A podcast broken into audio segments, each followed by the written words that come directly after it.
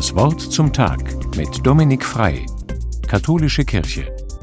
Ein Freund hat mich um Rat gefragt. Er hat eine tolle Stelle angeboten bekommen, bei der fast alles gepasst hat. Ein sympathischer Chef, eine reizvolle und überschaubare Aufgabe, ein schöner Arbeitsplatz und ein nettes Team. Nur eine Sache hat ihn gestört, dass er so weit fahren muss.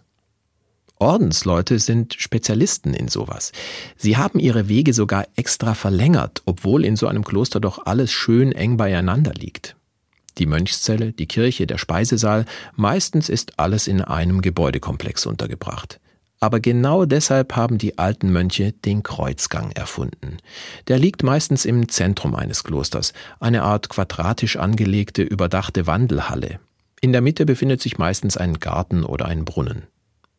Wenn ich als Mönch von meiner Zelle in die Kirche möchte, und das ist auch heute noch so, dann muss ich durch den Kreuzgang. Möchte ich von der Kirche in den Speisesaal, muss ich wieder durch den Kreuzgang. Der Kreuzgang war so etwas wie eine künstlich angelegte Extrastrecke. Auf heute übertragen ein extra langer Pendelweg. Als mein Freund davon gehört hat, hat er sich etwas unschlüssig am Kopf gekratzt und gesagt: Die sind aber schön blöd, die machen sich ja unnötig das Leben schwer.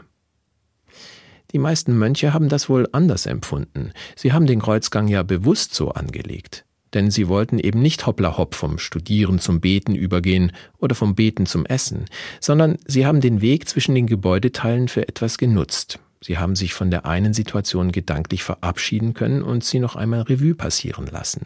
Und dann haben sie sich auf ihre neue Aufgabe eingestellt. Sie waren überzeugt, dass man so bewusster leben kann. Auf meinen Freund übertragen könnte das heißen: Nutze die Fahrstrecke, um dich morgens gedanklich von zu Hause zu verabschieden. Lass dir nochmal deine Familie oder Nachbarn durch den Kopf gehen. Wünsche ihnen vielleicht alles Gute für das, was heute für sie ansteht.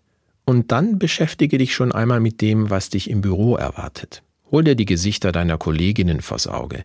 Überlege dir, welches deine ersten Aufgaben heute sind und was du heute Abend geschafft haben möchtest.